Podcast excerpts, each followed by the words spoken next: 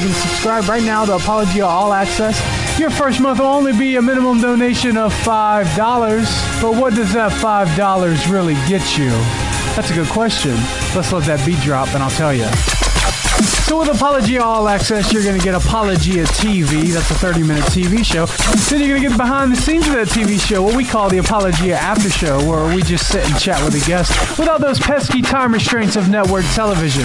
As an Apologia All Access member, you'll be the first to get exclusive videos sent right to your personal RSS feed. And of course, we've begun working on Apologia Academy, where we're going to have people teach you stuff, Bible stuff, apologetic stuff. It's for your homeschool kids. All this and a whole lot more with Apologia All Access. Go get it, guys. Only at apologiaradio.com. Non-rockabotus must stop. I don't want to rock the boat. I want to sink it. Are you gonna bark all day, little doggy, or are you gonna bite? Brett, delusional. the- Yeah, I love you, Jeff. Delusional, yeah, delusional is okay in your worldview. I'm an animal. You don't chastise chickens for being delusional. You don't chastise pigs for being delusional. So you calling me delusional using your worldview is perfectly okay. It doesn't really hurt. she hung up on me. What? What? Desperate times call for faithful men and not for careful men. The careful men come later and write the biographies of the faithful men, lauding them for their courage. Go into all the world and make disciples. Not go into the world and make buddies. Not to make brosives. Right. Don't go into the world and make homies. Right. Disciples. I got I got a bit of a jiggle neck. That's a joke, Pastor. When we have the real message of truth, we cannot let somebody say they're speaking truth when they're not. Take an amazing journey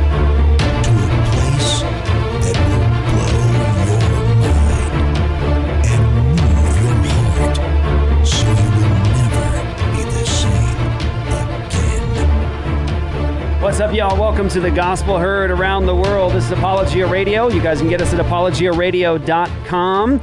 I want to know I got a question I want to know too. how how can you dislike this little Apologia opener, like on YouTube? I was just going to ask who did the VO for that? who who did that? Who did that? Yeah, the voiceover. So you'll never be the same. It's a fake That guy- voiceover. It's a little. It's a little. There's a, there's actually an app for that.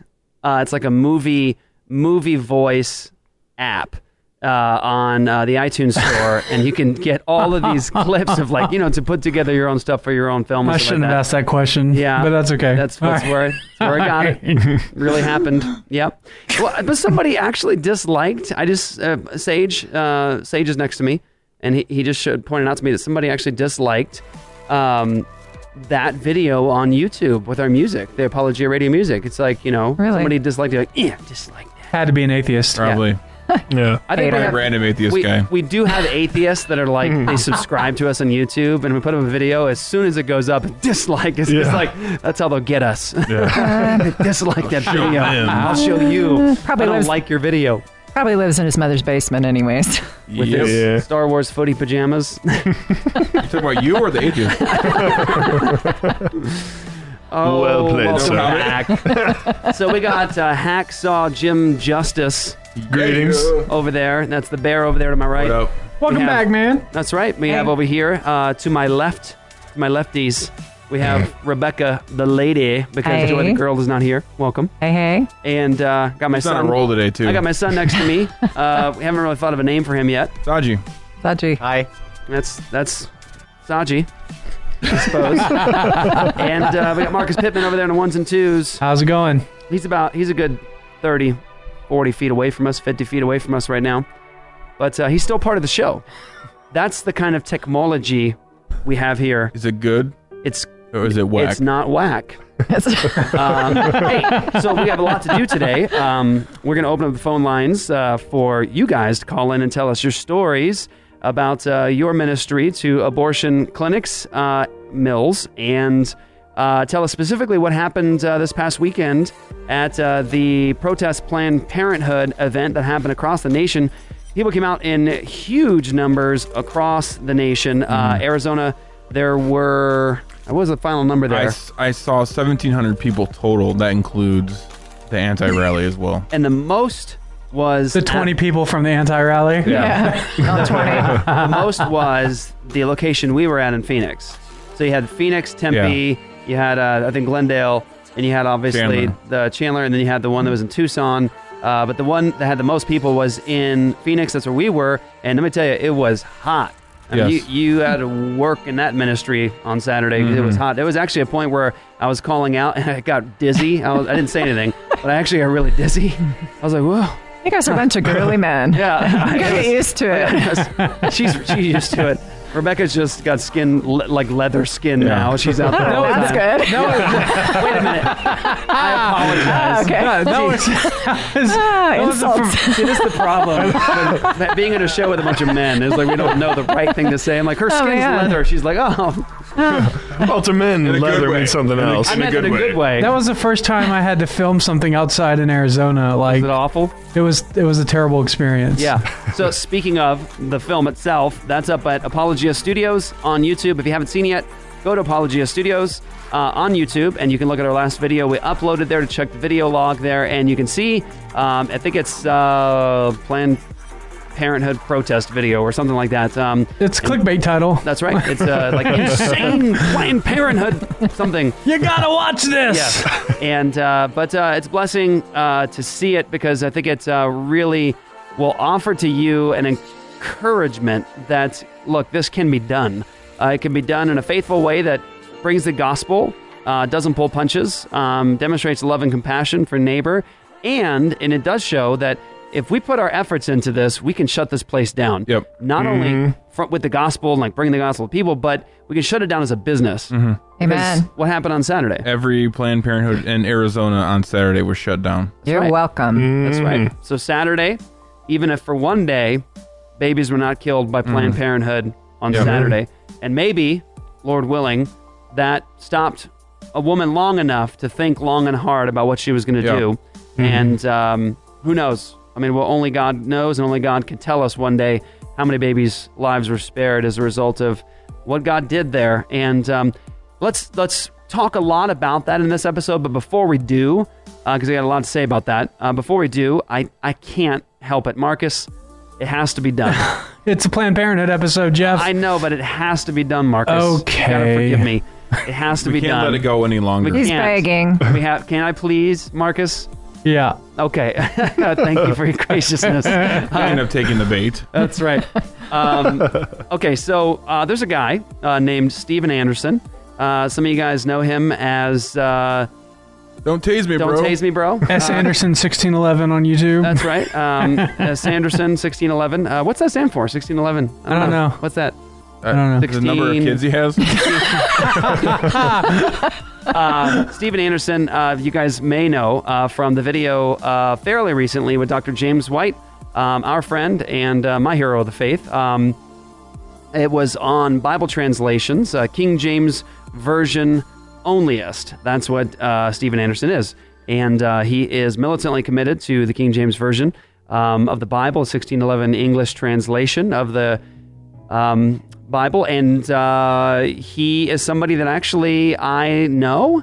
Uh, a lot of people don't know that. Uh, I I do know Steven Anderson. My wife uh, years ago actually ended up in a co-op, an organic food co-op, um, with Steven Anderson's wife, and so I have actually been to Steven Anderson's house a number of times.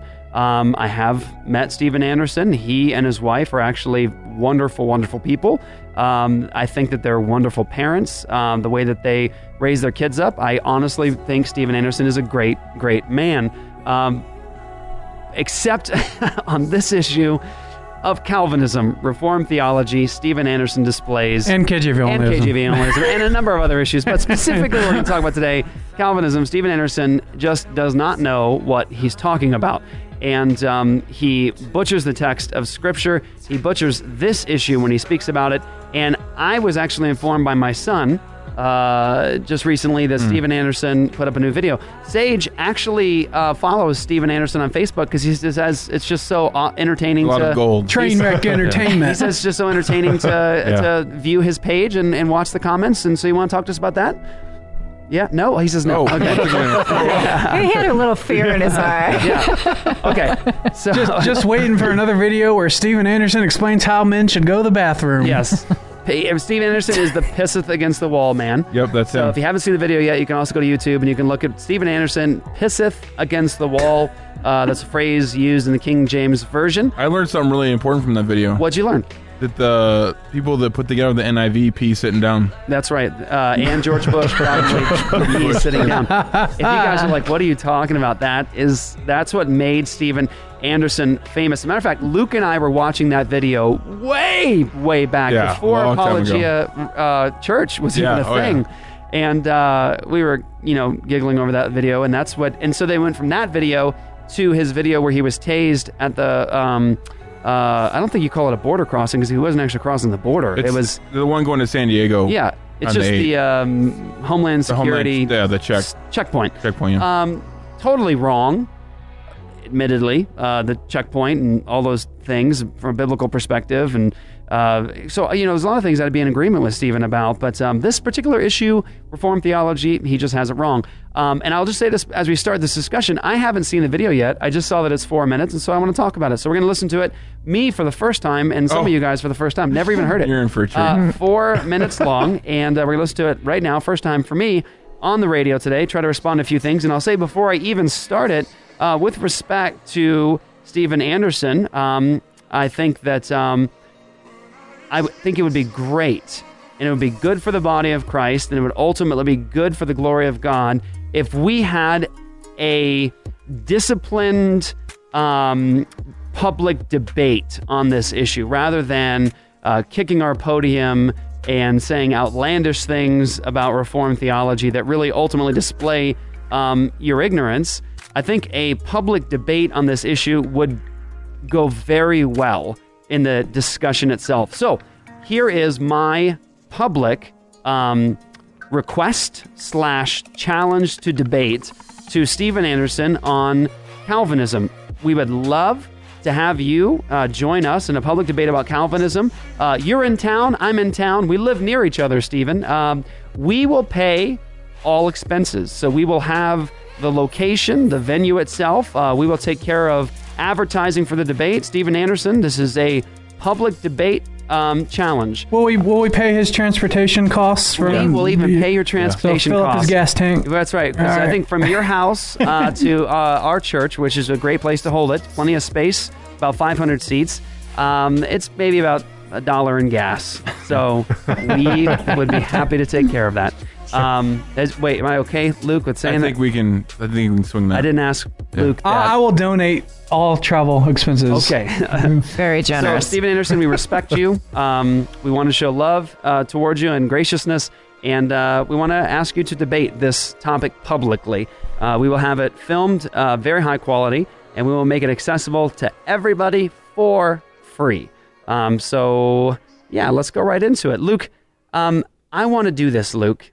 So I need you to kind of get us in the mood for the discussion. Okay. So you ready for this? ready. Let's- I'm ready. All right, thumbs up. Ready, guys? Let's do this. Leeroy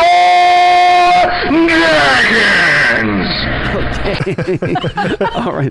Here we go. This is uh it's under Sanderson 1611 anti-Calvinism rant about the stupid card game quote unquote war. But to sit there and say, well, it's already predetermined who's going to go to heaven, who's going to go to hell, and there's nothing we can do about it, and that when we go out and preach the gospel, we're going through some kind of an exercise, and that we're not really making a difference in anybody's life, but we're just going through the motions, you know what? That's why people aren't going today, because that's what they believe. All right, so let's talk about that. Um, we may not get through this video. Um, all right, Ephesians chapter 1. Uh, let's read the scriptures, uh, Steven. Let's see what God's word has to say. Let's not just deal with our emotions. Let's not deal with our man made traditions and put them into the biblical worldview and the framework and the context of this discussion. Let's actually look at what God's word says.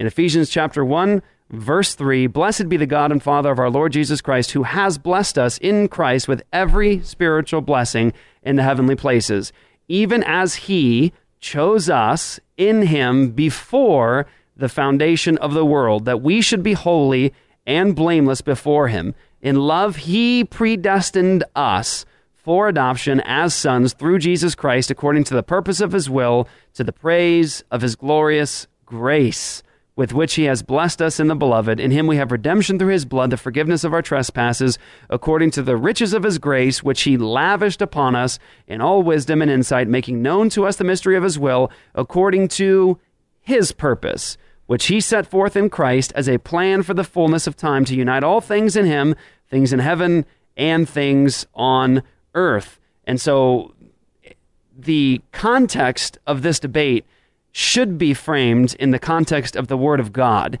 And the Bible teaches very clearly, without question, that God has predestined us before the foundation of the world. What does the Bible say? It says that He chose us in Him before the foundation of the world. It says that Jesus is a lamb slain before the foundation of the world. And it teaches very clearly in John chapter 6, Jesus says, I've come down from heaven not to do my will, but the will of him who sent me, that of all that he has given to me, I should lose nothing. And so Jesus teaches plainly that the Father has given a people to him and that he will not lose them. And so when we actually begin to engage this discussion devoid of those biblical foundations, we find ourselves full of error. And so, before we move forward, you guys want to uh, jump in here for a moment? Yeah, I keep thinking about Matthew 24. I mean, he was going off about why do it, just going through the motions. Well, my Lord commanded me to. All authority in heaven and earth has been given to me. Go therefore and make disciples of all nations, baptizing them in the name of the Father, Son, and the Holy Spirit, teaching them to obey everything I've commanded. So, our Lord and Savior has commanded us to go and make disciples of the nations because those are the ones given to Christ by the Father, and He will not lose any of them that have been given. That's right. And, and if you look at Romans chapter 8, Romans chapter 8, a famous passage, uh, we know verse 28. I hope you guys have that in your hearts. It's important. It says, And we know that for those who love God, all things work together for good, for those who are called according to his purpose. For those whom he foreknew, he also predestined to be conformed to the image of his son in order that he might be the firstborn among many brothers. And those whom, and here's the golden chain of redemption, and those whom he predestined, he also called, and those whom he called, he also justified, and those whom he justified, he also glorified. So the Bible teaches plainly that God works all things together for good to those who love God and are called according to his purpose. And the golden chain of redemption is God predestines, God foreknows, God um, clearly calls, he justifies, he glorifies. That is God's plan in terms of what he does in redemption for his elect people. Now, how do you know that God's specifically talking here about the elect? Well, he says right here very, very clearly in verse 31 What then shall we say to these things? If God is for us, who can be against us? He who did not spare his own son, but gave him up for us all, how will he not also with him graciously give us all things? Who shall bring any charge against God's elect? It is God who justifies. Now, I want to stress something here with as much love and humility and compassion that I can have for someone like Steven Anderson. He is just a man that is so blinded by his tradition that he cannot see his own inconsistencies and recognize that his arguments are not biblical arguments. They are emotionally driven arguments that are based on tradition. And Paul, if you read his line of thought in Romans, moves from this discussion of God's predestining a people for Jesus Christ, moves from God's his discussion about God's elect into God's clear discussion about election even to reprobation. And if you look to at Romans chapter 9, it's the most famous passage that Calvinists love to go to on this discussion. When someone says, Are you saying, well, God just, he, he chose to save some and not others? So what's the point? Well, I mean, listen to the scriptures. The Apostle Paul says in Romans chapter 9, very, very clearly, um, Jacob I have loved, Esau I hated. That's what God says. It's in his word. Jacob I have loved, Esau I have hated. And he says, What should we say then? Is there injustice on God's part? That's what Steven Anderson is asking. He said, What's the point? This doesn't make any sense. That's unjust. What's the point?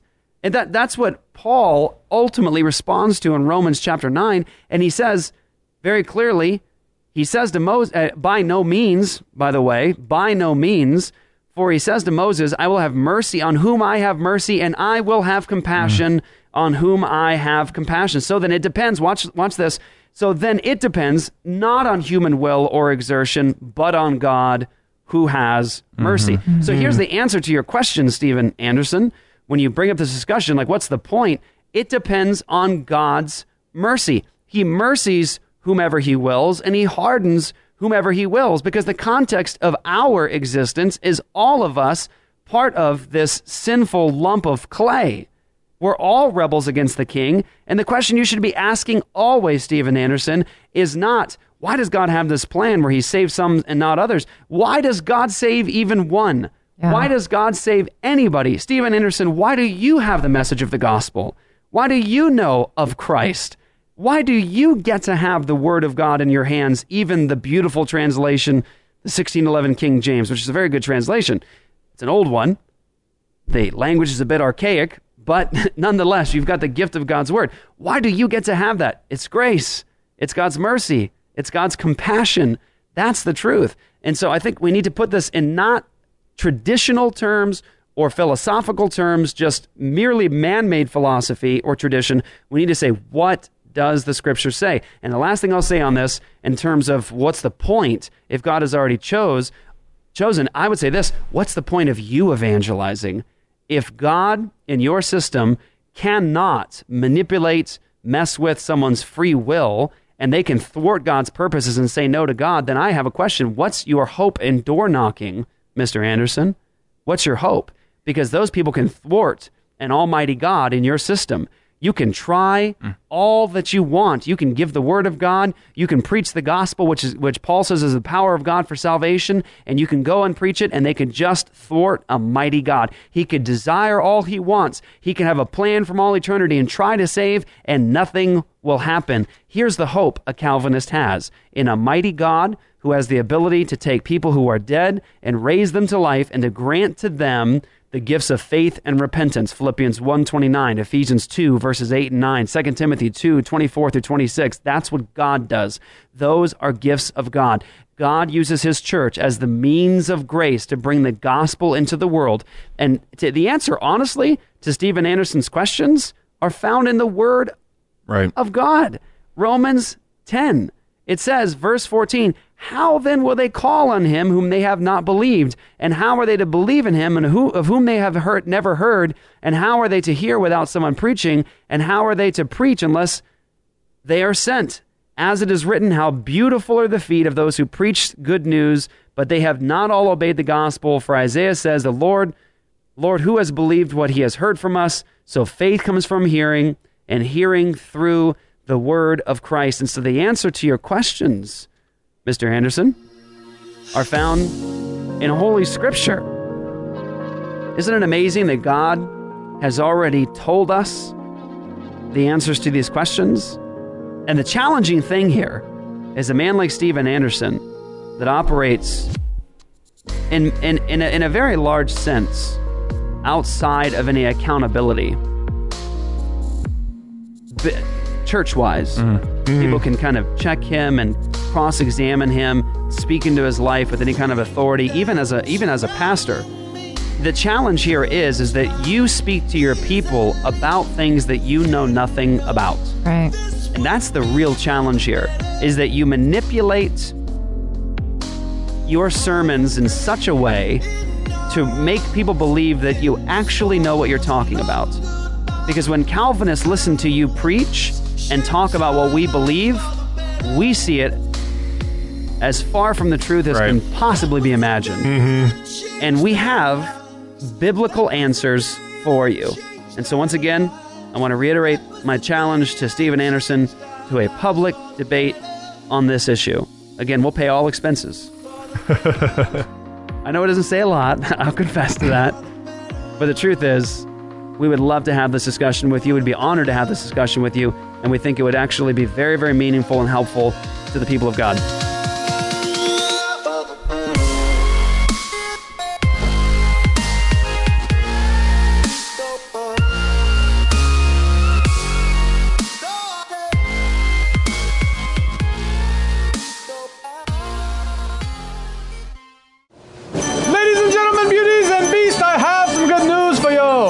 Order for me to tell you the good news, I must share with you the bad. A beard can be a most magnificent thing, but it can also be the downfall of a man. An unmaintained beard prevents a face from shining. An unmaintained beard causes dry, itchy skin. An unmaintained beard is a source of beard drift. You know, like dandruff, but beard drift. An unmaintained beard is sharp and ruthless, like iron bristles, not good for the lady friend. An unmaintained beard forfeits future growth based on a lack of preparation today. And let's not forget that an unmaintained beard robs your face from smelling amazing. Let not thy beard be thy downfall. Protect your manlyhood. An epic combination of manliness and manhood. If you are hearing this today, there is hope for your beard. Go to yukonsbeard.com and enter the code APOLOGIA, and you can save some money while you save your face.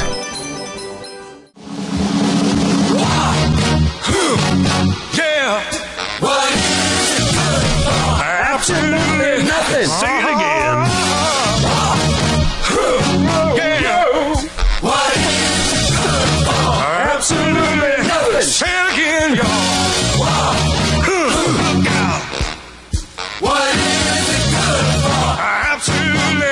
Absolutely nothing. Listen to me. All right, so we're back. Apologia Radio. Get past episodes at apologiaradio.com. And um, it's time to start talking about Planned Parenthood this weekend. Marcus, I have to finish this. No, we have you, to do this. You will not finish Marcus. this. You played 10 seconds, Jeff. It was more. I think it was eight, but Marcus, Marcus, this is very important. All, the, all of it's important. Like, and my song won't make sense if we don't play the rest of the it video. has to. Marcus, please, Mm. Please. Pretty, A pretty, little bit please. more, Okay, Jeff. all right, Here we go. Okay, here we go. This is important stuff. It really, really is. I think it'll bless people. And uh, I mean, this. I mean, and, and all joking aside, this and this is about the God that we worship, and it, it really is significant because some of the greatest missionary movements in the history of the Christian Church were by Calvinists. Think about that. And so I would say that Arminianism, the view really, the views uh, consistent with Arminianism and even Steven Anderson's views really destroy evangelism and, and they really destroy the hope of evangelism. And obviously they undercut really, really significant biblical truths about uh, the nature of human beings, uh, the, the depth of depravity and the fall. And, uh, you know, we think about the fact that, you know, we're talking about the sovereignty of God and what God is able to do in the world. I mean, how do you send missionaries off to places with headhunters that will eat you if you think that God is going to be thwarted by men? If he's not able to bring about. Not just any man. Yeah. Steven Anderson. Yeah. Yeah. Yeah. That's, yes.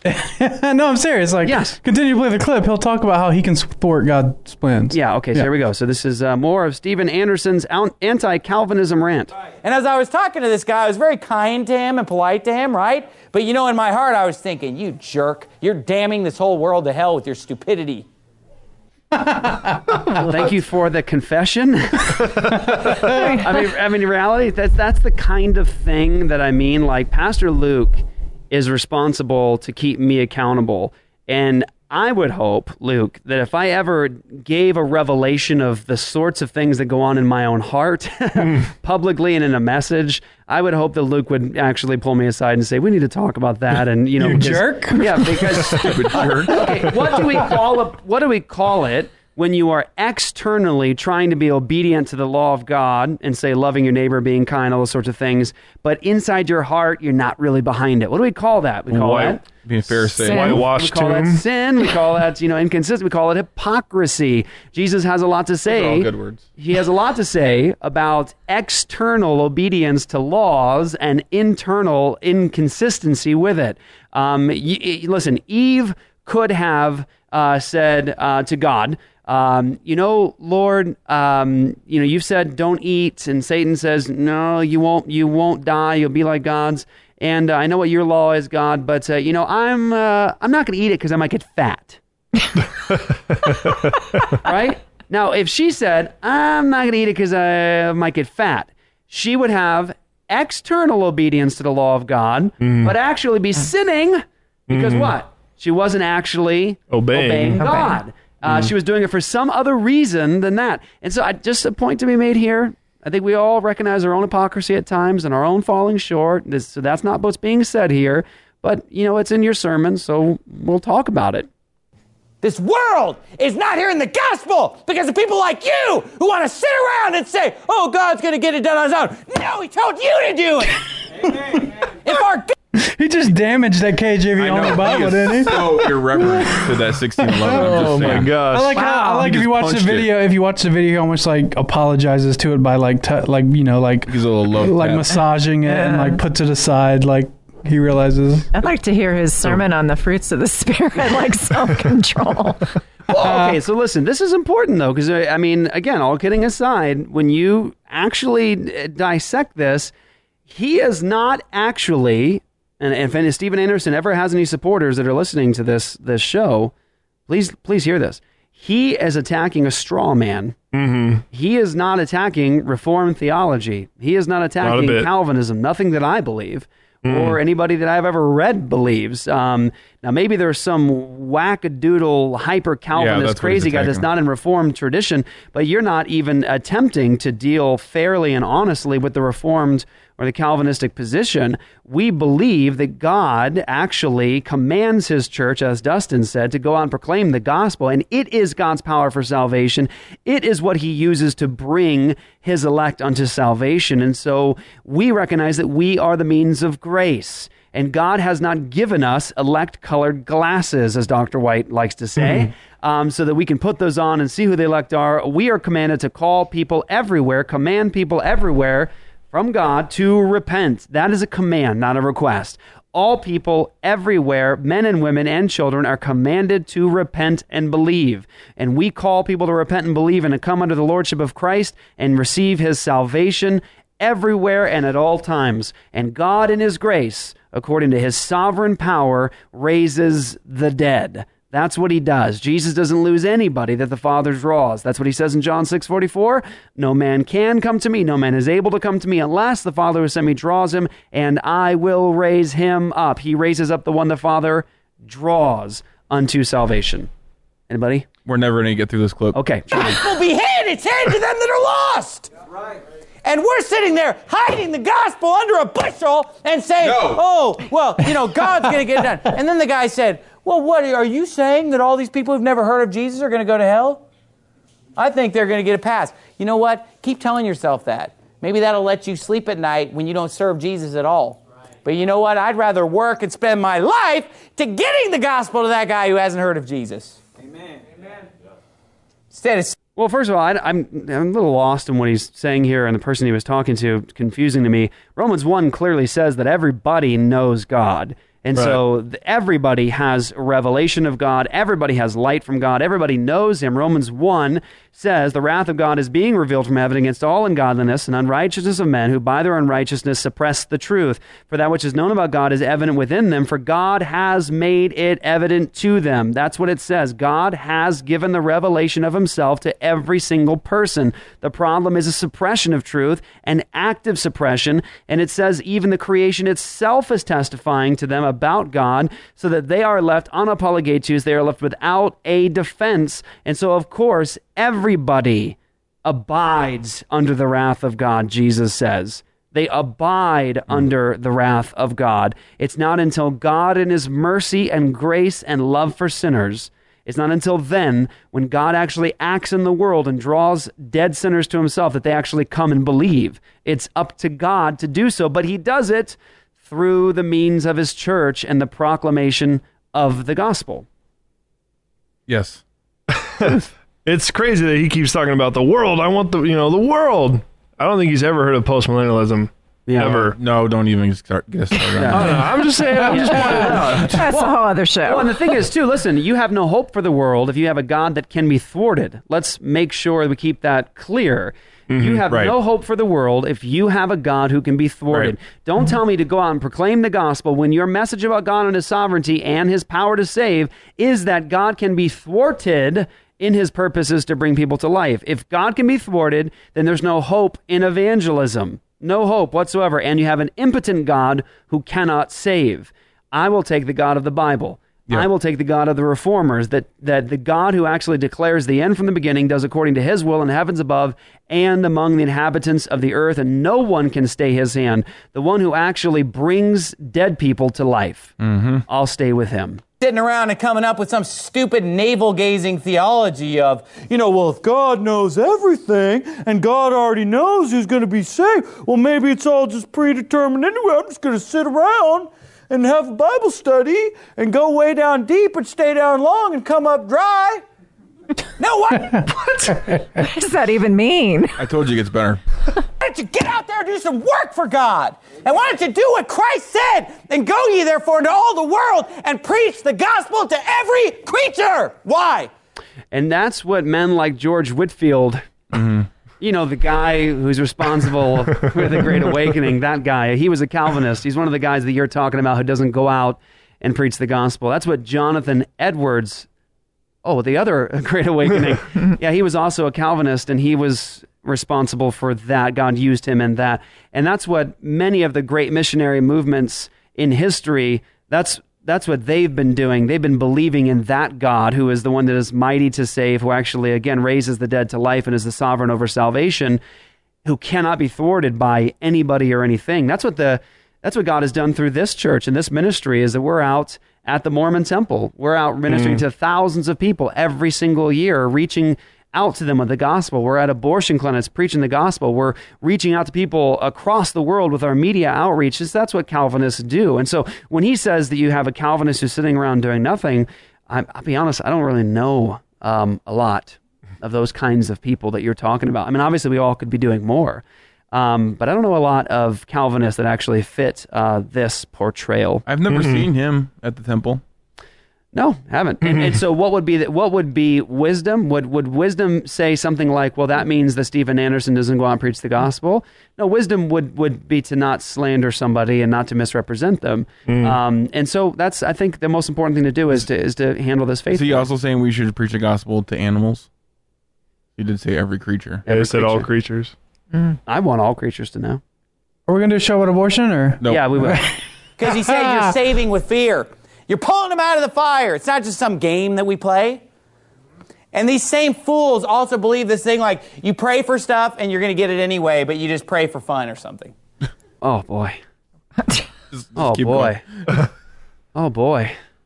Or well, you just pray so you can feel like you got your prayer answered. No, the Bible says you Now, have, has anybody ever heard anything like that across the pulpit from a reformed preacher? Nah. No. No, never Nah. happened. And and and we and here's the thing, Steven, we don't believe that. So, um, I think Steven would do well um, to read some books.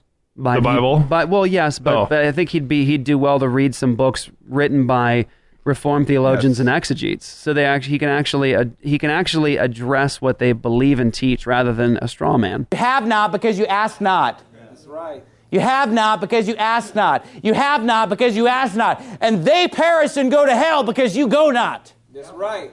It's not all predetermined. It's going to happen anyway. Wrong. Oh, my ears.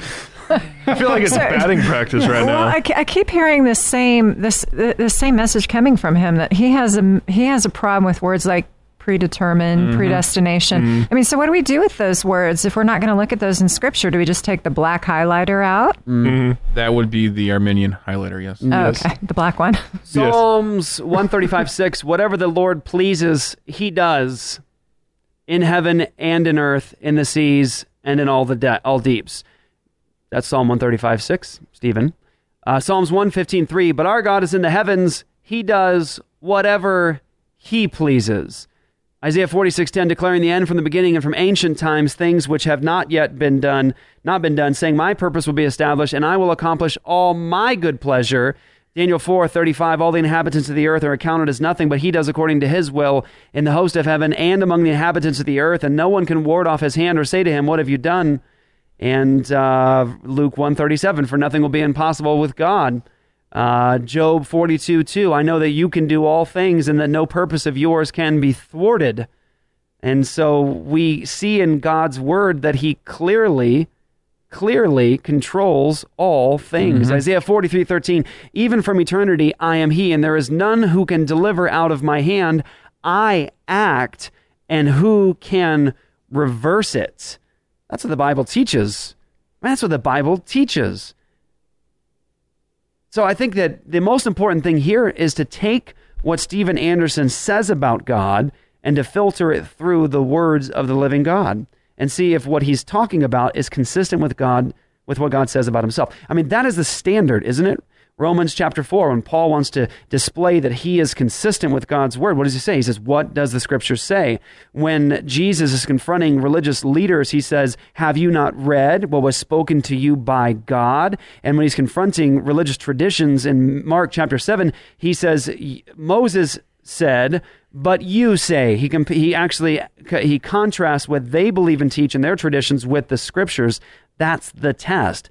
Sola scriptura is one of those things that came out of the Protestant Reformation, Steven, uh, and those people who were Calvinists, those people who actually translated the King James Bible that were Calvinists, they believed that the scriptures were the sole infallible rule of faith and practice, and that what you believe has to be consistent with scripture, not your other traditions. We write the book, my friend. God has given us the keys to the kingdom of heaven. We write the book? What in the wild world? You just have to keep going. We write. I want to get through this. Keep going. Oh, did he not say that in Matthew 16? Did he not say, Whatsoever you bind on earth, I'll bind in heaven? And whatsoever you loose on earth will be loosed in heaven? In reference to what would be the question? it's, it's it, oh boy, wow! That it has to do with the church and declaring what God has actually accomplished. But then they say, Oh, it's just God just makes all the decisions. Then why did he say choose? Why did he say choose life? Why did he say choose this day whom you'll serve? Because we have a choice.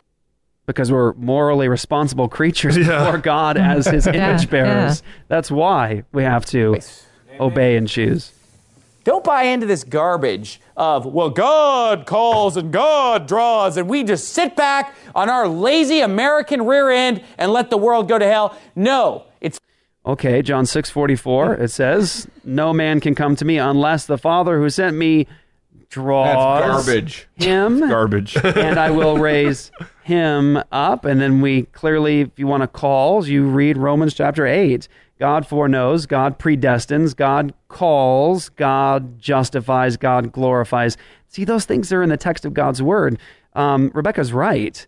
Those are biblical words. Now, you may not like them, Steven Anderson, but that doesn't give you the right to try to subvert biblical teaching and to diminish the value of those texts and those truths for the sake of your tradition. false. It's a lie of the devil. He loves that doctrine because it gets all the Christians to sit around and not care.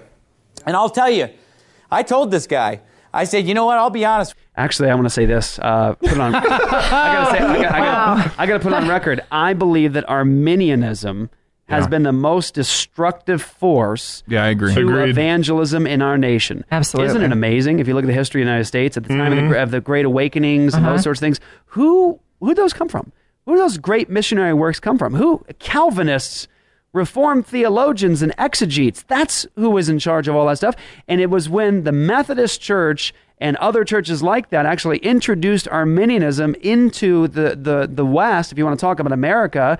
And specifically, that's when evangelism and, by the way, the witness of the church to the culture begin to fall off the map. And so I believe that it's the Arminian view of the sovereignty of God and salvation and election that has destroyed missionary works and efforts in our world. That's because we write the book. There you go. with you, my friend. I said, I'm just being honest. If I believed like you, I would do very little for the Lord. I would just do the minimum. He's like, oh, well, that's not right. I said, "Yeah." I'm just being honest. You know, and look, does obedience to Christ motivate me? Of course. Does my love for Christ motivate me? Of course. But you know what? That wouldn't really motivate me to go all out, though. Really? So a Wow. holy, sovereign God who is a consuming fire, when he calls you and commands you to do something, Yeah. not motivating enough Wow. for you to do it. um, that's I think that's the source of the problem. It's it's a holy reverence and fear and Right. respect for God Yeah. that God says to do something, and therefore that is the motivating factor and force to to for you to do it. um, and so I think that that needs to be um, something we pay attention to in terms of what's really going on. Because the thing I like about Steven Anderson here is he's being brutally honest. So that's mm. good. You get to get really sort of insight into his thinking and his heart. So that's good. Oh, and know, I, but when you actually feel like you're making I'm sorry. oh no, I just had a thought that it, ultimately it's like, who are we bringing glory to, ourselves or to God? Well, I th- as from what I understand, that's that's where this is going to go in a moment. right? Yep. Okay. Making a difference? Mm-hmm. When you actually feel like you're accomplishing something, you know, that motivates you. I mean, who wants There to play is. a game? Does anybody want to play a board game with me after church where the outcome is predetermined? We can spend hours playing. Did you ever play the game War? Who's played the card game War? What is it good Stupidest card game on the planet. It's, the, it's a card game for Calvinists. It's the official card game of Calvinism. You cut the deck in half, you give half the deck to one guy, half the deck to another guy, and you put down a card, and whoever has the best card gets to take both cards. You pull out the next card. There's no thought, there's no skill. The whole thing is predetermined. The moment you cut the deck, yeah, that has no parallel whatsoever No. to No, Calvinistic thinking. And, and a matter of fact, um, that's not predetermined as an example. That's a, that's actually just a poor analogy. Yeah. Even even for his side, it's just a bad analogy. It doesn't really fit even what he's trying to say. So I think it'd be good that you know you spend a little more time working on the analogies. Even um, I, I got one. Okay. I mean, for well, for Arminianism, I think their favorite game is 52 card pickup. Just pick up whatever card you want to off the floor in whatever order you want to, but you eventually pick up all the cards. Mm. But it's your choice on when and how and how to order them. I don't really know anything about 52 card pickup, so I can't. Well played. I Well, can't, that's- I can't that's- go along. It's taking a Well deck of played. cards and just You just throw it. and they go everywhere. How is that a and you, game? You pick them up. Why is that fun? It's not. It's Arminianism.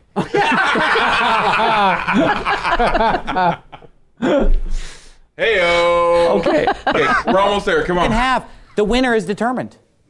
But you just go through the motions. Oh man, you got me. Oh, I got you. You know, it's a game you play when you're like four.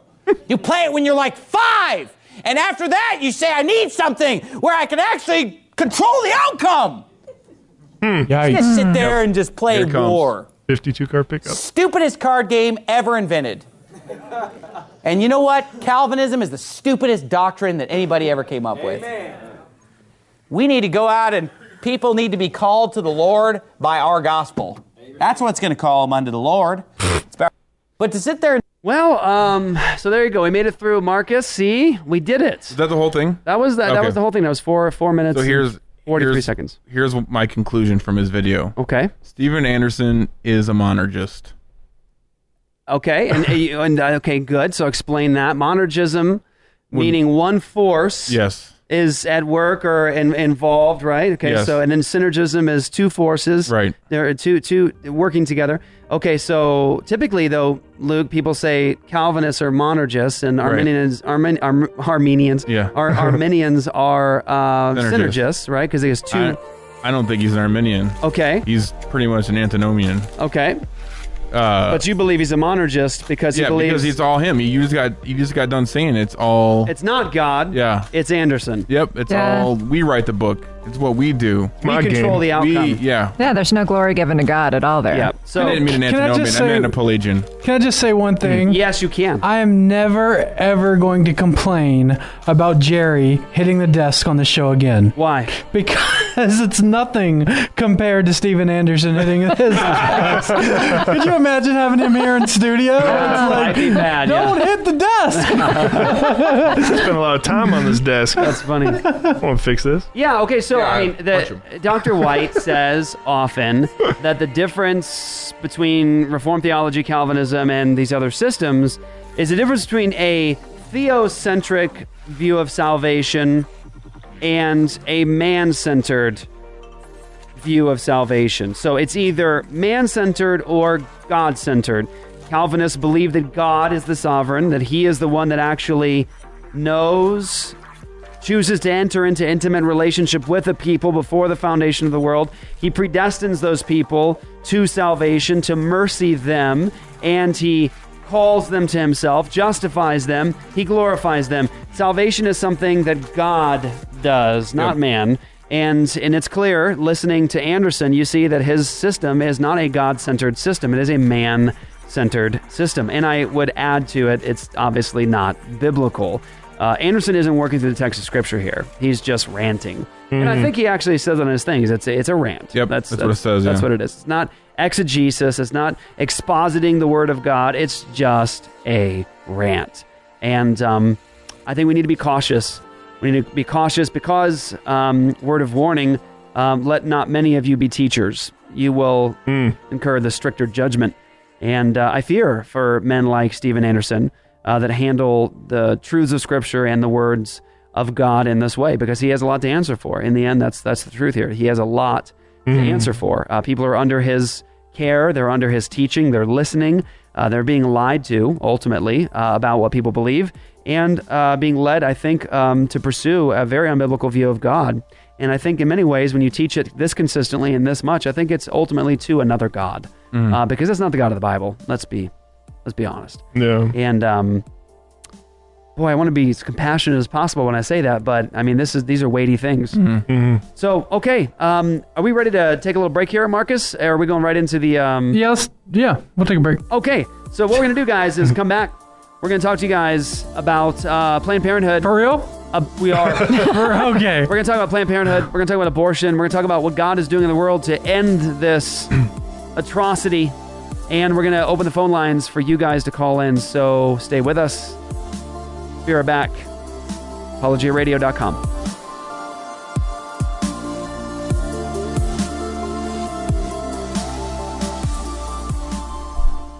Hi, this is Jeff Durbin with Apologia Radio. You can get us at apologiaradio.com. I'm also the pastor at Apologia Church in Tempe. You can get us at apologiachurch.com. Want to invite you guys to join us for worship, the word, and fellowship on Sundays at 4 p.m. And that's Joy Tempe. Hey there, we are a family integrated church, so we invite you to bring your whole family to worship with us.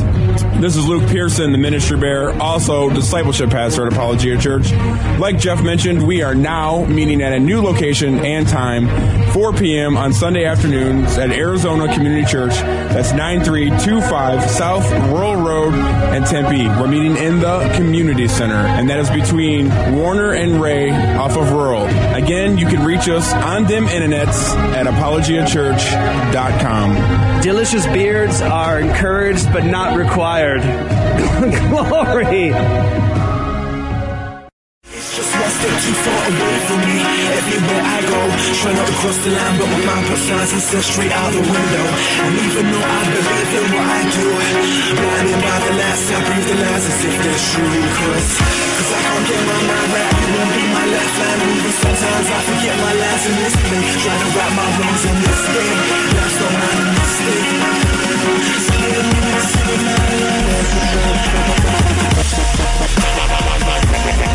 All right, so we're back. We're going to talk about the Planned Parenthood protests. For real this time. For real. we're going to talk about abortion, the gospel fight against abortion, proper way to speak about it, and to go to abortion clinics. And uh, so let's get right into it. So we're going to talk right now uh, about uh, babies are murdered here. The babies are murdered here signs are being used across the nation, and that was really, really encouraging uh, to see uh, photographs uh, in um, local newspapers and articles and across national media. Uh, videos uh, of people outside with the um, babies are murdered here.com signs. And one of the things I think that we found most encouraging, um, we were delighted to see it, uh, was Planned Parenthood had banners uh, up across Mhm. the nation over their facilities. And the signs said, uh, interestingly, uh, they said, health care happens here. Interesting. Uh, so uh, they're talking to you, Marcus. They s- must see the signs at almost all their abortion clinics across the country. Yeah. Because there's people everywhere with babies are murdered here signs, and they felt they needed to respond to that charge. Yes. Specifically, which is interesting because for 40 or 50 years, people have not been using the word murder when talking about abortion. Right. And so I think the failure, we've said this uh, many times, the failure of the pro life movement over the last generation since Roe v. Wade is in how we actually talk about this. And as a church, our mission is to bring uh, the gospel into this conversation and to lead people into a saving knowledge of Jesus Christ through the proclamation of the gospel. Now, the abortion issue is a gospel issue first and foremost. It's about murder. It's about a love of death rather than a love of God. Bible says those who hate me love death, and that's really what's happened to our culture. And so uh, we have to approach this issue in the context that God actually talks about it. And so he talks But you about can't do that, Jeff.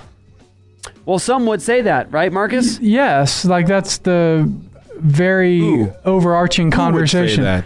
That? The people who organized the defund the the protest PP event this weekend, actually. Well, yeah, and it's not just that, but it's also consistently we get um, we catch trouble from many times the Roman Catholics that are out at the abortion mills. Um, they're out uh, praying uh, to a false god. Mm. Uh, they're talking to the dead, and Yeah. they're just walking around the abortion mill, uh, praying the rosary, talking to Mary, who is with Jesus now. She's dead, and uh, the Bible strictly forbid, forbids communication with the dead in the law of God. But be that as it may, um, that's what we ha- often come across is the Roman Catholics will challenge us, saying you don't quote Scripture. I can remember being in Glendale um, about two years ago, and there was a lot of Roman Catholics out there at that Planned Parenthood, and they specifically went out of their way uh, to walk over to us to tell us to stop quoting Scripture to these girls and to stop calling it murder. Oh. Yeah. That's what happens. But, uh, Marcus, you were able to get a hold of some uh, audio. Yeah. Of the discuss- what is this all about? Eric, who uh, works, who helps us out with our website, uh, he wanted to organize an event in Charlottesville, where he's from, because there wasn't anybody hosting an event. So he decided to host the event, and it uh, automatically, of course, made him the leader, and all the press contacts were going through him. And so he got an invite to the nationwide conference call with the leaders of this event, where they were asked uh, several questions about how to handle specific things. And we put that up on our Facebook, and it was kind of shocking. You, you have the clip? I do. Here's the clip. We've got a call from the 518 area code next. Uh, your name and where you're calling from? Uh, yeah, my name is Steve. I'm calling uh, from Malone, New York, and uh, you know we uh, we're we're expecting the participation of maybe four or five local churches, and uh, we're excited about that. But we're also aware that some uh, people who are not maybe church related or even uh, necessarily identify as Christians may become involved, um, and there's this whole issue of political involvement and uh, calling senators and that kind of thing. So I guess I'm just looking for some wisdom on how to incorporate everyone and yet maintain uh, a Christ-centered event. Uh, what you guys have experienced with including others who don't necessarily identify with the Christian part. Yeah, Mark or Monica, you want to yeah, take I, that? I think it's not. It would not be. Uh, um, what's the word? Completely inappropriate, certainly, to at least offer a, a generic prayer of some kind. It doesn't necessarily have be to be inappropriate. Christ-centered, though that would be best, of course. But if you, but if Jewish people are are coming, or those who are unchurched are coming, um, to, but certainly to offer a prayer to to uh, to God our Father, and you know, and then once the your demonstration is getting underway, you might have an op- you know might have the opportunity to gauge to measure the the um, you know the religious persuasion, shall we say, of the majority of those who are there. And I, I don't think it's inappropriate. And it's and welcome. And say you know make a statement, make make a, a an announcement that we are grateful and we welcome uh, all who are who are here today. You know, f- from whatever religious persuasion, all those who may not have one, but are but are concerned about this, you know, the the uh, injustice of abortion and so on. So there's a way to be inclusive without without compromising your own religious witness. No, there's not. Yeah. Right. Inclusivism is compromise, and y'all have done it for the past 50 years, and abortion is still here. Mm-hmm. Yeah. Yeah, yeah. Th- there's there's a major part of the failure, right? Mhm. Is the fact that they, you want to be inclusive, which means you, you cannot maintain a commitment to the gospel and to the true and living God while trying to be inclusive. Now, here's the thing: Are we grateful that God, in His common grace to all of us and people who don't know Him, as Lord and Savior, are we grateful that God has stirred within the hearts of people who are Jewish, who are Roman Catholic, and who are just basically pagans or atheists? Are we grateful that He stirred in their hearts a desire to save the lives of these children because they recognize the value and the dignity in, in the lives of these children? We're very grateful. But in terms of how we're actually going to put this under the feet of Jesus, there's only way, one way that takes place Right. And that's through redemption and forgiveness and salvation. You cannot call out to people to repent and believe the gospel while holding hands with an atheist. So no. Right. Yeah. we can't maintain our convictions and maintain consistency with our quote unquote religious beliefs um, and do that. It's just not possible. Yeah, Rebecca had an, uh, a conversation with somebody, right, about this? Yeah, no, it was actually uh, we we had just gotten to Planned Parenthood and we were finding our spot um, on the property, and there was somebody from the pro-life um, persuasion that came over and talked to us, and he said, "Hey, we'd like you over in our neck of the woods. It was around the corner. He said, "We'd like you to show that you know you are listening to the speakers that we have. You're showing unity." And I asked him a simple question. I said, Hey, I heard that you guys have put out on the media that we're not allowed to use the name Jesus and we're not allowed to use the word murder. And uh, I guess that was a mic drop because he left the vicinity. I wasn't liked by him too much anymore. Wait, I want to say it's interesting that when we got there, the place that they wanted us was really far away from Yeah. the clinic. Yeah, it really was. Yeah. And w- an Across the apologia church showed up, and we're like, "Oh, how close can we get?" Yeah, because And we w- want to call out to the people that are exact- walking in. That's exactly right. So we went as close as we could to a sidewalk that was right beside the building, Mm-hmm. right near the main entrance, and a lot of people followed us. And so it was it was just encouraging to me to see Apologia really taking the lead and really, you know, they had to eventually call people away from us to get them back to the safe place where they could have their rally. Yeah. Now, again, are we grateful that people across the nation um, of whatever persuasion are calling out for the defunding of Planned Mm-hmm. Parenthood and even the shutting of it down? We're very grateful. We would actually attribute that to God's common grace. Yes. That image bearers of God are challenged over murder happening in their communities, and so praise God for that. But when, but how can we actually put an end to this? We know what God does to bring people to life and to know Him. Now, listen, you could be pro-life your whole entire life. You could fight for the lives of babies your entire life. You could rescue thousands upon thousands of babies and still not be reconciled to God. You can still not know God. You can still be in need of the gospel. And that's the thing is that for us it has to be a gospel issue about salvation and forgiveness. It has to be about Christ. Because you listen, if an entire nation ends up saying we don't want to kill babies anymore, I say praise God for that. But that nation still needs to be discipled and they still need to come to Jesus. Yeah, if I'm if I'm fighting a war, I want as many people to fight in that war as possible. But I only want my generals to have uh, to share in the vision of ending the sh- the battle.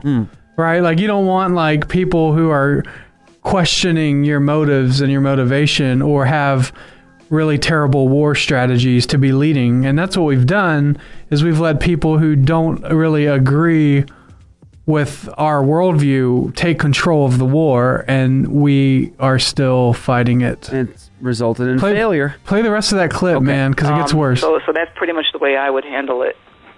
Eric in Charlottesville, Virginia. Eric? Yes. Um, yeah, my name's Eric. I'm in Charlottesville, and um, my uh, question was regarding um, uh, other Christians at the event who um, take issue with you using words like murder or having pictures of aborted babies on your signs. Um, how do you deal with that? Um, here's here's here's my my suggestion. You have to decide as the leader of your demonstration how you are going to configure it. If you want to have abortion victim photos at your demonstration, then that is your decision. The person who is going to come, they have to decide if this is the demonstration that they want to attend. I feel very strongly that the leadership has to make their own decisions, and they can't. You can't please everyone. Um, you know, I would not. You know, I'm not. I'm not running around using the word murder on picket signs. But I do think it's important to have abortion victim photos at these demonstrations. We will have them at the demonstration that I'm organizing with Lynn Mills in Detroit. People know that when they come to a Citizens for a Pro Life Society demonstration, that more likely than not, there's going to be abortion victim photos. We okay, let's talk about that for a second. Okay, listen. If you are trying to focus on legislation um, against abortion, how are you going to legislate against it if you don't call it murder? Right. Right. What Mhm. moral infraction is there? I see you're, you're fully comfortable with showing the pictures of abortion victims, but somebody says to you, "Oh, what is that?" Well, that's that's um, a dead body. Okay, but Mm. what happened to Right. it? What happened to that baby? What happened? Well, you say well, it was aborted. But okay, but why is that bad?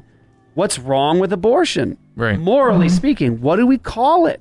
What do we try to legislate against so that we protect babies in the future and women mm-hmm. and women in the future so that they would never think to do such a thing? 'Cause that's the goal, right? It's not mm-hmm. saying that this is such a wicked, heinous act that can't be washed away. It's washed under, under the blood of Jesus, completely clean and, and forgotten from the mind of God, chosen to never remember it again.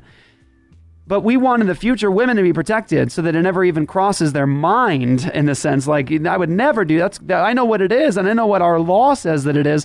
We don't want babies to actually suffer in this way ever again because it's murder. And so mm-hmm. when you say I don't want to use that word, you've now lost the ability to have any meaningful discussion with the legislature because people legislate based upon real, hard, objective moral infractions.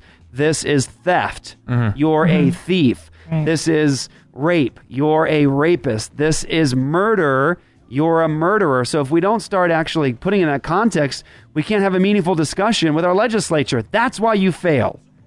You see, because legislatures are doing the thing where they say, well, Planned Parenthood is just very unsanitary. It's about the health of the woman, right? Why? Because you're not saying it's murder, right? That's the problem. Or they're saying, well, how about 22 weeks? Why? Because it's really ugly. Like beyond that. Like it's really ugly. Like let's keep it a little bit lower, but let's not actually abolish it because it's murder. You see, this woman that's speaking, she's part of the problem, not the solution. Mm-hmm. She's part of the problem and not the solution. She wants to actually say, look at this picture of this this awful picture of this victim. Oh, the victim of what? You want to use the word murder. Right. You don't want to call Planned Parenthood assassins and murderers. Well, you've lost the ability to have any meaningful discussion. And I almost wonder if it comes back from that place she was talking about earlier about being all inclusive, that we're so afraid of offending other people Right. that we want to be liked. Well, these are babies that are being murdered. Right. You know, these victims, like you were saying, you know, they got here somehow. Yeah. Abortion is murder. And, you know, we're going to have to start saying it. Yeah. Yeah, their their problem is they don't want to offend the mothers Mhm. that are are having or have had an abortion. They don't Mhm. want to call them murderers. So, and a lot of that we know comes from the, the Catholic influence. Right. But they've taken it so far that th- oh, every time she said a, a victim, a abortion victim, Mhm. wanted to punch something. Mhm. I was like, stop Yeah. saying that. And like, Right. she obviously is going out of her way to intentionally say that. Right. And again, we can't even bring, we can't even call these people to Christ without Yes. confronting the sin. That's right. We have to prick the heart, prick the conscience Yeah. of the person. We don't, and we don't say that if someone is like murdered, like by a gunshot or something. Right. We don't say we don't call them the victim Mhm. of something else. We, Yeah. we call them a murder victim. That's what it's called. Right. Mm, every time she said abortion victim, I started thinking of a, another sign of a picture of a woman who had had an abortion and then committed suicide because of the guilt of the abortion. She is also the victim, and they are also the ones we're calling out to. I mean, the whole crowd save the baby, save the mother, save those who are standing next to us, you know, praying them praying to Mary, save them too. I mean, Jeff, like we were saying earlier, like thank you to everyone who does come out, mm-hmm. stand beside us. But it's the gospel that drives us to save lives, and they also are alive and need saving. Right. So the Yeah. gospel will save babies, mothers, people out there trying to also save babies. Yeah, we actually have two types of neighbors that are out there. I always tell people you have to love God and love neighbor in Yeah. order to go out. And there's two types of neighbors that are at the abortion clinics, the abortuaries, as as our friend Patty Smith says so eloquently. Um, we have the neighbors that are being led to the slaughter, the babies, the precious babies, and we have the neighbor that is premeditating murder in their heart, running off the eternal cliff, you know, loving their sin and and and and, and wanting to murder their child. Yeah. And if you uh, play that clip, it gets worse. Okay. We had them when Eric was with us at the at the demonstration that we did when uh, Wendy Davis was in town here in Dearborn. We had eh, we had 80 to 100 people, uh, so it didn't scare anybody away. You just have to decide how you are going to do it. Be as as uh, respectful and as sensitive to the needs of people who want to come. But those are the decisions that, that that you as leaders have to decide how you're going to run your demonstration. That's just right, Monica. Um, you know, abortion is murder, um, but it's a it, there's there's, there's a, some baggage that comes with that term because it suggests that the woman who goes to the abortion clinic is therefore a murderer. because You she is. Be- because yes, she. That, that, why are we having such a hard time? It's a, it's a, it's a culture of political correctness. Absolutely. Well, I think it's a theological problem too, Right, that's what I was gonna say. because if if if the Catholics consider women who have an abortions murderers, they have to remove them from the un, because of the unpardonable unpardonable sin. Mhm. Which isn't scriptural either. Right. Mm-hmm. Well, it is murder, but there's all kinds of baggage that comes with that. Well, yeah. I mean, do do we feel the same way about theft? Like, do we say that about people who are thieves? We say, well, it is theft, but there's all kinds of baggage with calling you a thief. We wouldn't do it. Everyone knows that's what you are. How about child molestation? What do we call them? We call them child molesters or pederasts. Like you, we have names for though. That's what they are. And uh, again, we don't get to proclaim the forgiveness, the awesome depth of God's grace and mercy and forgiveness to the woman um, when we're not being real with what's really going on and what Mhm. actually has happened. I want to tell every woman who's ever had an abortion there is there is a sea, an infinite sea of of peace and forgiveness and mercy and God. Um, but we have to be real with what we've done. We can't hide it. And so let's let's listen to just a little bit more. and and that's a pretty harsh thing to say to about someone who's doing something in a state of desperation, often under duress and compulsion.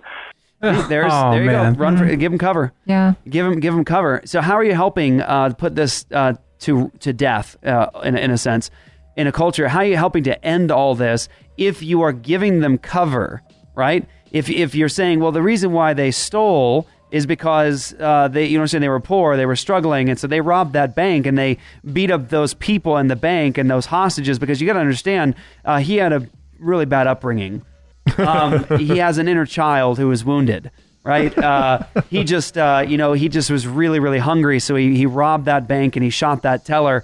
You know you got to understand his circumstances. No the truth is you have to condemn the act and you have to punish it and you have to actually care enough about the victim Mhm. in this case. And so that's again another example of why has the pro-life movement failed in the last generation well it's specifically because of leaders like this It's cowardice. it is Yeah, it really It's I mean, cowardice. That's all it is. We will be right back. More with Apologia Radio. Hope that you meditate on these things we've been talking about and that God raises you up to bring the gospel to these places. Taking your phone calls when we get back.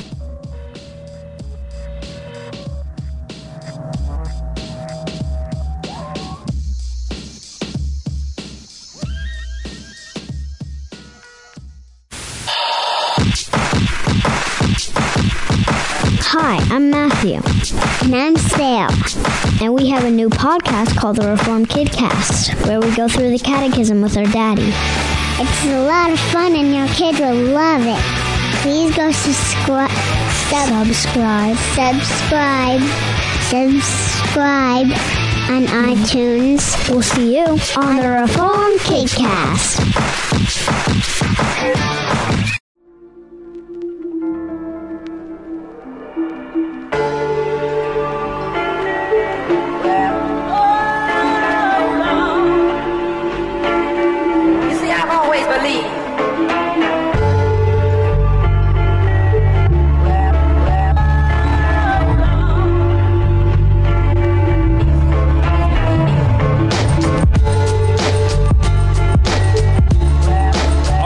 So we're doing another day of phone calls where you call in to Apologia Radio. We put the word out on our social media. So I encourage you guys, if you missed it this time, catch it next time. We put the word out on social media. Pay attention to what we're saying and uh, give us a call. You'll be on Apologia Radio, possibly yourself. So let's go ahead and open the phone lines for our first caller. What's up? We got Brian Brady from Utah. What's up, Brian? Up, my ninja? How you doing, brother? That's right, Luke. It's, it's official. That's right. That's right. Hey, guys. Uh, wanted to call in. Um, we're on our way to a Planned Parenthood rally. People who are pro murder are at the Utah State Capitol. They are coming there tonight, 4,000 strong, to tell our governor, Governor Herbert, to reverse his decision to defund Planned Parenthood. So, me and about 100 faithful, uh, you know, followers of Christ are on our way up there to stand in that gap and to be a light to that darkness and to bring the gospel um, to people who need it the most. Praise God. So, hey, Brian. So you you actually started um, a ministry to abortion mills in Utah. Uh, tell us about that. How did it, how did it start, and and uh, what's it been like? Yeah, I don't know, Jeff. You're probably so overwhelmed with calls from all over the country, but I think you remember a little bit about 18 months ago. I called you late at night, and uh, you took the time to really minister to my heart and to talk to me about abortion ministry. Um, I knew after watching uh, Babies Are Murdered here that uh, there was just no way that I could not be a part of this. That it, I would spend the rest of my life, whether one baby was saved or even zero babies were saved, that this is a ministry that God would, you know, be glorified in. And so, yeah, we started Breath of Life Ministries in Utah about 18 months ago.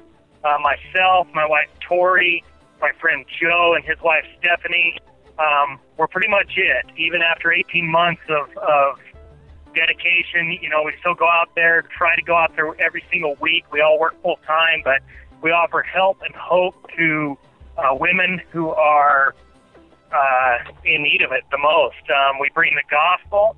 Um, we offer to, like you guys do at Red Door, we, we offer to take away any excuse they may have to take the life of their child, including adoption. Right. Right. Praise God, Brian. And this is really cool. So we really like to connect to our listeners. And Brian, Brian, uh, I didn't know Brian was going to call in, but Brian is is a friend, and uh, we just praise God for the fact that Brian has uh, started um, a ministry to an abortion clinic or abortion mills in Utah. And this is kind of cool, Brian. Brian is actually involved in our future church plant to Kauai. Wow. Uh, Brian is Brian. You're coming with us to uh, to our next missions trip, right? Yeah, man, I can't wait. Um, hopefully in January, my family will be out there with you guys in Kauai. I just, I love the the vision of Apologia Church. You know, I've been uh, pleading with God that maybe Utah would be your first stop um, on the way to our little post millennial. Um, you know, What- watching what? God put put this. Uh, put the enemies under his feet. But if if Kauai, which is where my wife was raised, she grew up on that island. Um, if that has to be, you know, your first stop, I'm going to be 100% behind you guys. Can't wait to uh, join you guys in January and uh, and just see what God has planned for you guys out there on the island. Praise God. Well, I'm going to pray for you right now on the air, Brian, for what you're doing tonight. Father, I want to pray that you bless, bless Brian, uh, that you would uh, give him your strength and, Lord, the power of your spirit, that you would speak through, through him tonight with boldness and clarity uh, to people who would advocate for murder. And I just pray that you'd bless him and his group and his team, continue to pour out your blessings upon his family. And I pray that you would just raise him up in a mighty way for the glory of your son and his kingdom. In Jesus' name, amen. Amen. Amen. All right, Brian. Bless your brother. Thanks so much for calling. All right, thanks, Jeff. Hey, this is Marcus with Apologia Radio. State your name and where you're from. Hey man, it's Eric Ham from Charlottesville. Eric. Eric. Eric. What's up? Welcome, Eric, to Apologia Radio, brother. What's up, man?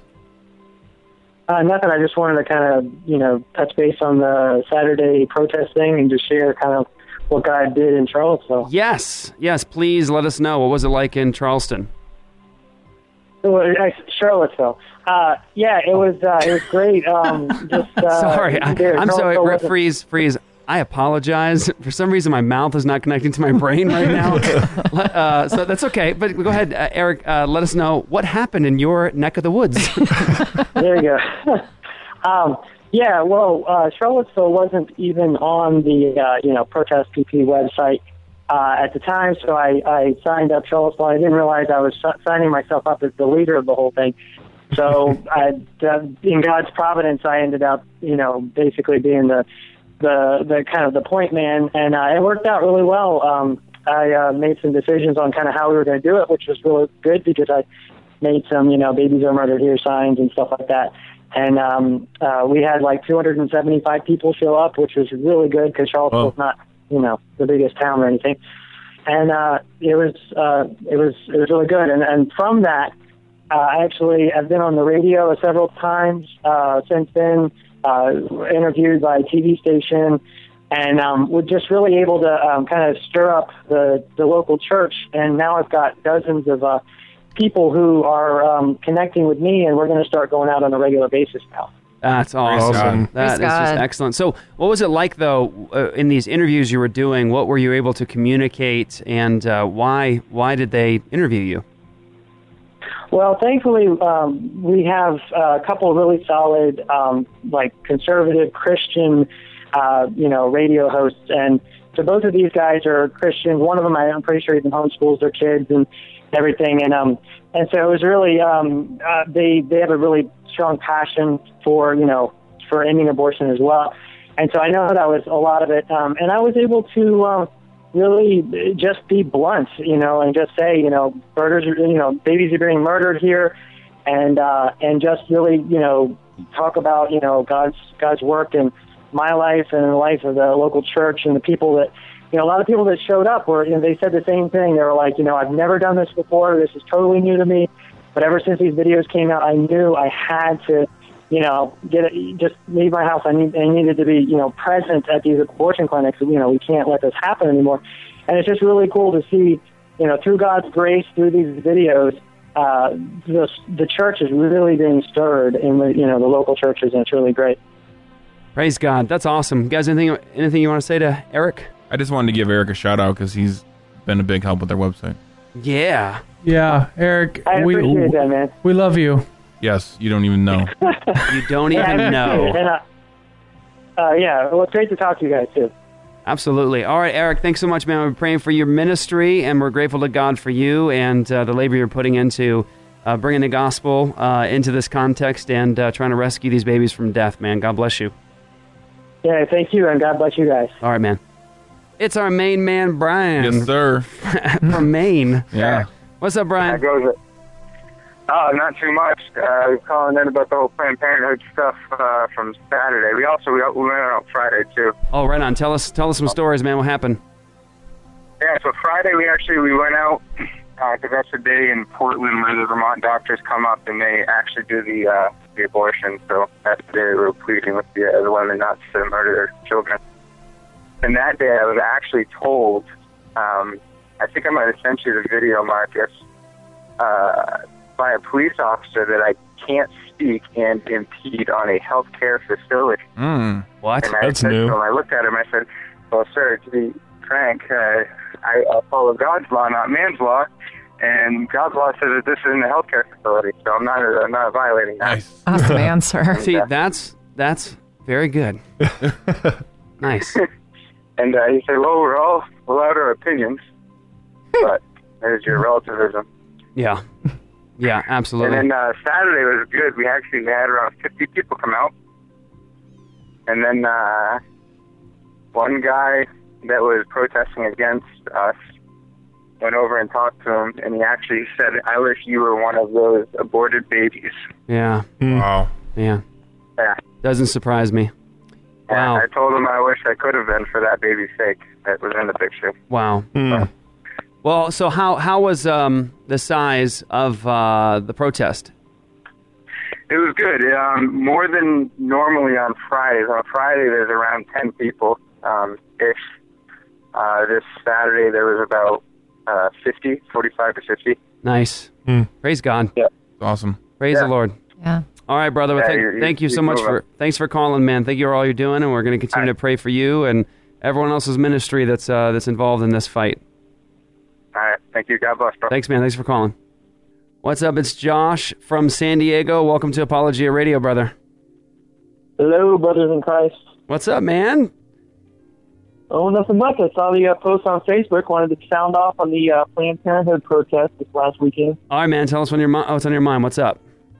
So uh, we had a pretty large protest in uh, Escondido, and I think it was uh, over 250 people showed up. Nice. And uh, it was it was a great protest. There, it's a pretty busy location. Good. Uh, and uh, we did uh, get some hecklers. It's amazing to see some of these people. They'll come out and they'll they'll mock and they'll make fun, but they will not engage in any. Uh, many times they will not engage in any uh, any uh, meaningful discussion. They'll stand across the street or or something like that, and and that's pretty much what we experienced. Uh, I think there were a few good conversations that were actually had with women there, uh, but there were there were we did get a lot of honks, so that was good. That was encouraging. A lot of people encouraging us with their honks, but uh, ultimately it's just uh, glory to God. I think with that many people being there, kind of amplified the uh, reality and the uh, the importance of it and the urgency of it as well. So uh, it was it was a great great time. Praise God. Hey, Josh, how, how long have you been doing this ministry? Is this new for you or something you've been involved in for a long time? Well, actually, it's, evangelism itself is not that new to me, but uh, the Planned Parenthood deal is.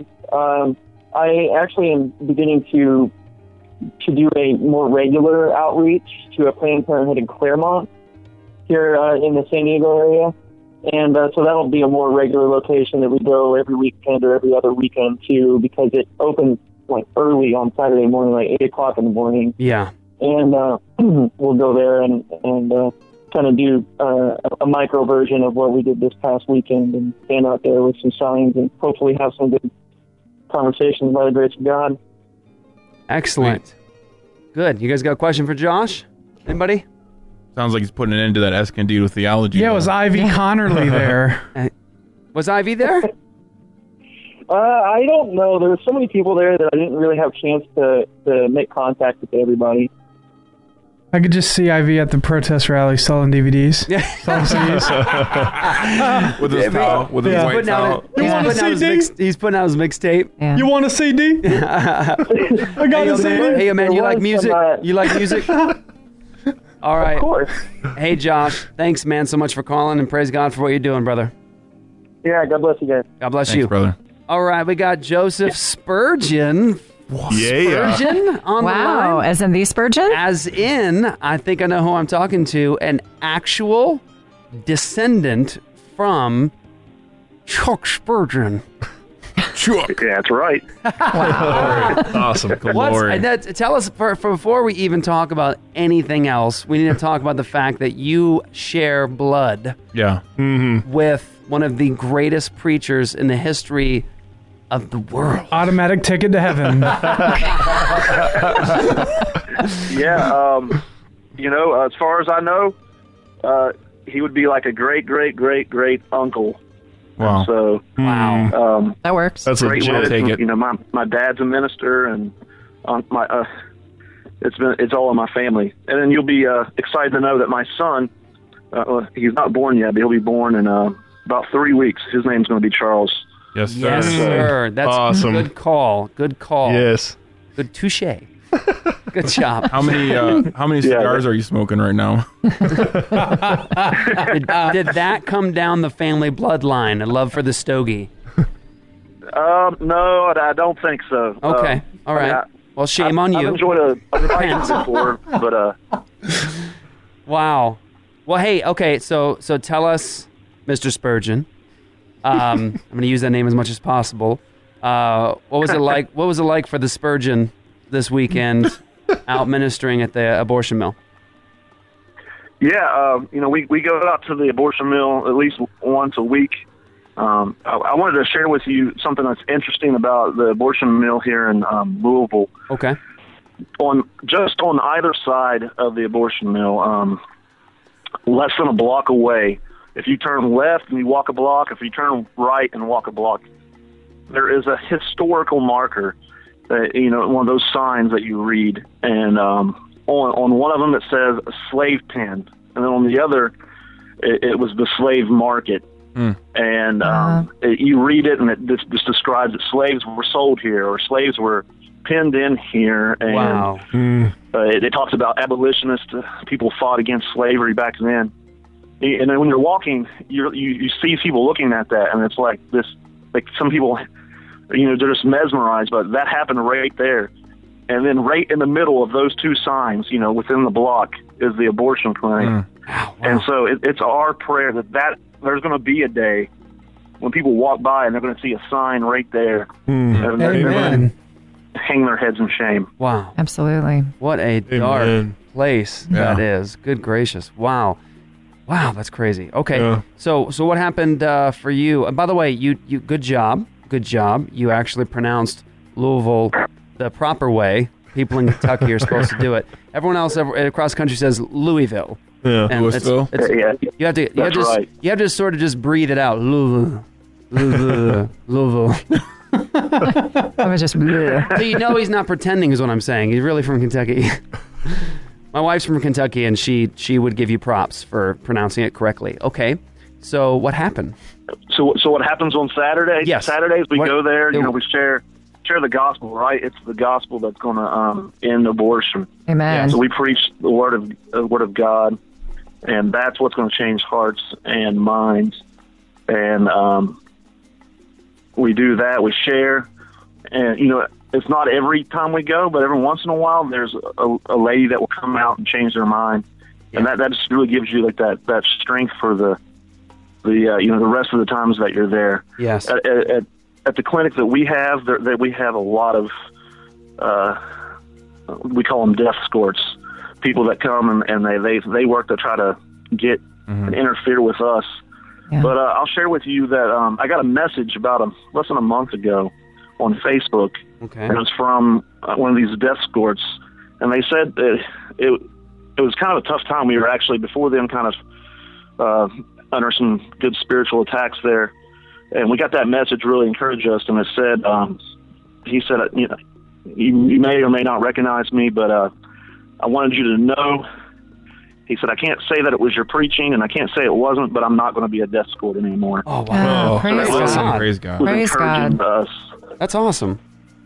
That's great news, Wow. man. Yeah. Praise God for that. That's yeah. amazing. Can I jump in here real Of quick? course. Hey, I just want to say hey, I'm sitting in for Joy. Um, my name is Rebecca. So I go I go I go to the murder mill on um, a couple times a week too. And thank you so much for sharing that because we actually have death escorts or um, uh, people that have been hired to protect the people out there, sometimes security guards. And so we give them, you know, we faithfully proclaim the gospel message to them. So thank you for sharing that because that just reminds me just to keep doing it because you never know when God is going to use that to prick the hearts of men. So thank you for sharing that. Yes. Yeah. Wow, man, du- dude, I love you, and I see your posts. I don't see everyone's posts that come up my feed, but I always see Spurgeon, and I'm Yeah. always, and I, I Yeah. want you to know, I'm always paying attention, and I'm always praising God for the stuff that I see. So that's awesome. Thank you. Yeah, absolutely, and thanks, that. thanks You've for all you're doing, man. Such a blessing to me. Oh, absolutely, it's an honor. Okay, God bless you, brother, and uh, we're looking forward to all that God's going to continue to do in your ministry, man. All right, thank you. All right, guys, we got Jamie from California. Jamie, welcome to Apologia Radio. Hi. Hello, welcome. So, what's on your mind? I um, just want to call in. Um, first of all, my husband's a big fan of you guys, and um, I went to uh, the abortion um, protest on Saturday here, um, a town about 20 miles or 20 minutes out in Modesto, California, and I just uh, wanted to talk about that. Um, it was amazing. What happened? Um, there was about 250 people there. It was a very peaceful protest. Um, very encouraging to see people from all walks of life, really young, older people, um, all just out there, you know, being the voice for the innocent. And um, very encouraging. We had a lot of people that would drive by, honk, wave, cheer for us, as well as we had the, you know, the other ones that flipped us off and cussed us out and, you know, cheered that they love abortion. So even though that was heartbreaking to hear and see, it just as a reminder how much we need to be out there and Yes. speaking the truth. Well, just be encouraged. They were driving by telling you you were number one. So Yeah. you just need to reinterpret that. There you go. Yes. You're the best. That's awesome. So yeah. You're right. number- you're yeah, number it was one. encouraging. My uh, my 13 year old daughter came with me. She's very passionate um, about this as well. So, like I said, it was it was amazing to see young people just involved in this as well. So Yes. Um, Well, praise Yeah. God, and uh, and we're humbled and honored uh, to be a part of your family's lives. Uh, Lives. I mean, uh, you're Alan, Alan's wife, right? Yeah. yes, I am. Yes. This is the cool thing. See, we actually keep up with our listeners. When you guys Yeah. post on our page and you guys make comments, we remember who you are and and uh, awesome. Oh, that yeah. means a lot. yeah, absolutely. So we're blessed and, and I'm just really encouraged. We've been uh, getting phone calls from literally all over the country. And uh, and it's just awesome to hear what God is doing in California, in Kentucky, in Maine, and uh, we have Virginia, and uh, I mean it's just amazing stuff. So so praise God for, for what you're doing, and uh, just we pray that you Yes. continue to to put forth uh, your lives uh, for the sake of these babies and the gospel. Right. Absolutely. Thank you so much. You guys are such a blessing to us. So keep up what you guys are doing. Thank you so much. you. Yeah, thank you. Thanks to everybody that called in. If you want to call into Apologia Radio, stay up to date with our Facebook page, and we'll announce the next time we're taking live calls. Or you can just drop us a glory line at any time at 909 65 Glory. You're listening to ApologiaRadio.com.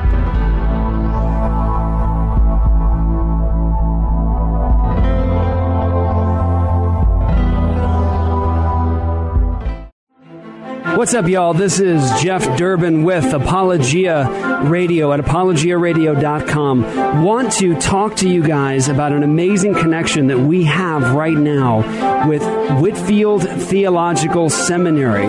I want you to run over to whitefield.edu, whitefield.edu, W H I T E F I E L D dot edu. I want you to check out the programs they have. They have undergraduate programs at Whitefield College, and they also have Whitefield Theological Seminary for the graduate degree and above and beyond. I, I think you'll really be impressed with the rigorous nature of the classes, the consistent biblical worldview taught and adhered to. I want you to contact Whitefield Theological Seminary at whitefield.edu. Get a hold of our friend Dr. Kenneth Talbot and start your classes today. ApologiaRadio.com. All right, guys, thanks so much for calling in today. It's a blessing to hear your stories. Uh, amazing to get a chance to see and on social media and then listen to you guys, your stories across the United States. God is really, He's doing something, and He's doing something big, and uh, something I think that even um, dwarfs in comparison what uh, happened even uh, in the 80s and 90s with some of the pro life movements and uh, people that used to lie down in front of uh, borch- uh, mortuaries and lie in front of their doors. Uh, John Piper was arrested numerous times Mhm. for that. I think he's doing something different here, and I think um, I do believe that a lot of it has to do with the consistent witness of the church in calling it murder and bringing the gospel into the conversation. And churches being out there consistently with the consistent biblical message and the gospel, that's what God is doing. And it does have a lot to do with things like Babies Are Murdered Here, the film. Um, that was a huge blessing, I think, to the church. And it Yeah, I, woke- I think it's time for a sequel. I think it is time for a sequel. Yeah, man. and, and maybe a podcast. And maybe a podcast. A Babies Are Murdered Here cast, a Yeah. BAM cast. Yeah. Yeah. So uh, part of that Bam is, let me just say this: if you send, we want we want people who are out there on the front lines in the fields. We want you to start sending in your video of you out there on the field, not just like stuff that happens, but we actually want you to selfie, take selfie videos, talk about what you're doing, how the day's going, and send it in to us. And maybe the next Babies Are Murdered Here film will just be a compilation of Babies Are Murdered Here ministries all over the country.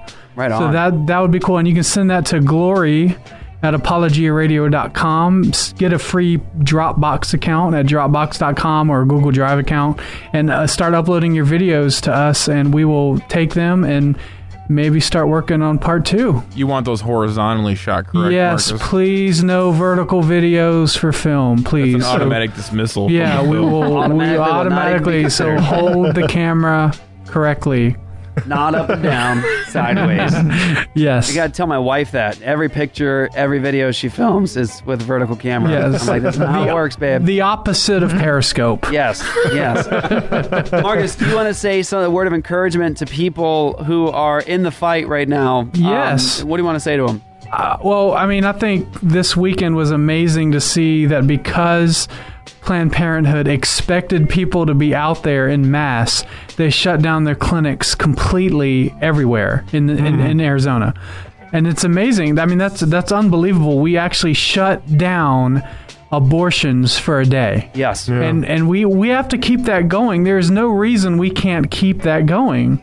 And we need to make abortion have a negative stigma. People who are thinking about having an abortion, they need to know they're going to walk by 500 people every time they hmm. go to that clinic. I mean, that's what needs to ha- that's what how it's going to shut down. There's a photo somebody posted I don't know if you saw it, but they're making memes out of it. But it's a lady at an abortion clinic. She's one of the workers, and she has this look of shock and horror when she looks out the window and sees 500 people outside of her abortion clinic. Yeah. You know, and, and so that's stuff that's going to make people not want to want to work there. They're not mm-hmm. going to want to open their doors, and people are not going to want to come and walk by 500 people that are shouting, babies are murdered here, walking in the door. It's just not going to happen. So we need to just keep that going, keep that energy up. It's hard work to do that. Like, it's really difficult.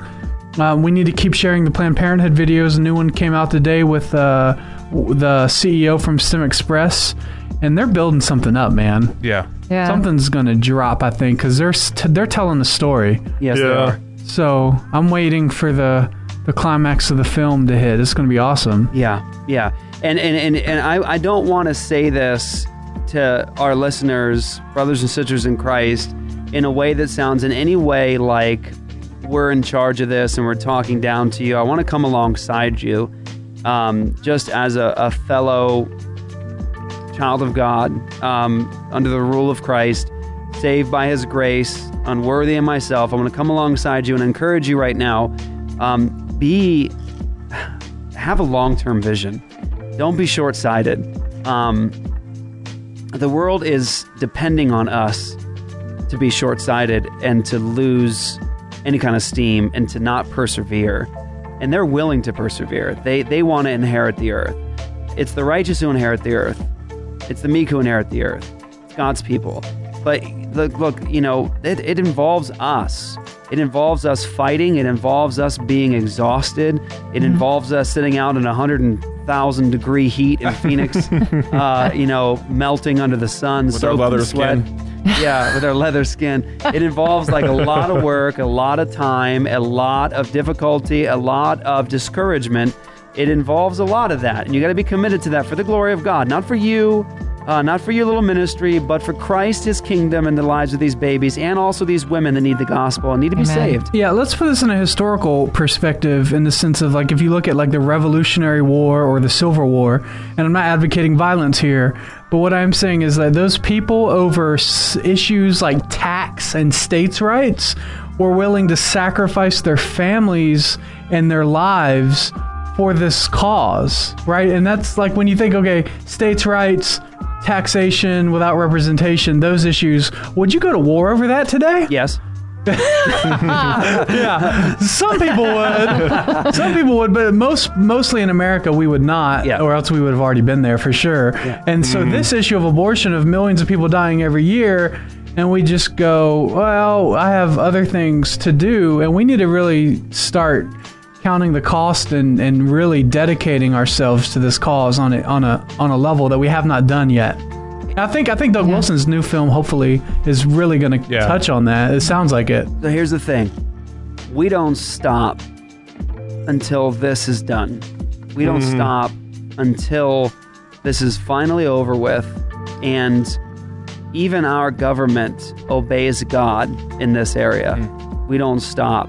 It, it's not over until Jesus is seen as Lord of our nation. And, and that means in every area, but specifically around this issue right here. It's- We're not going to stop until it's over.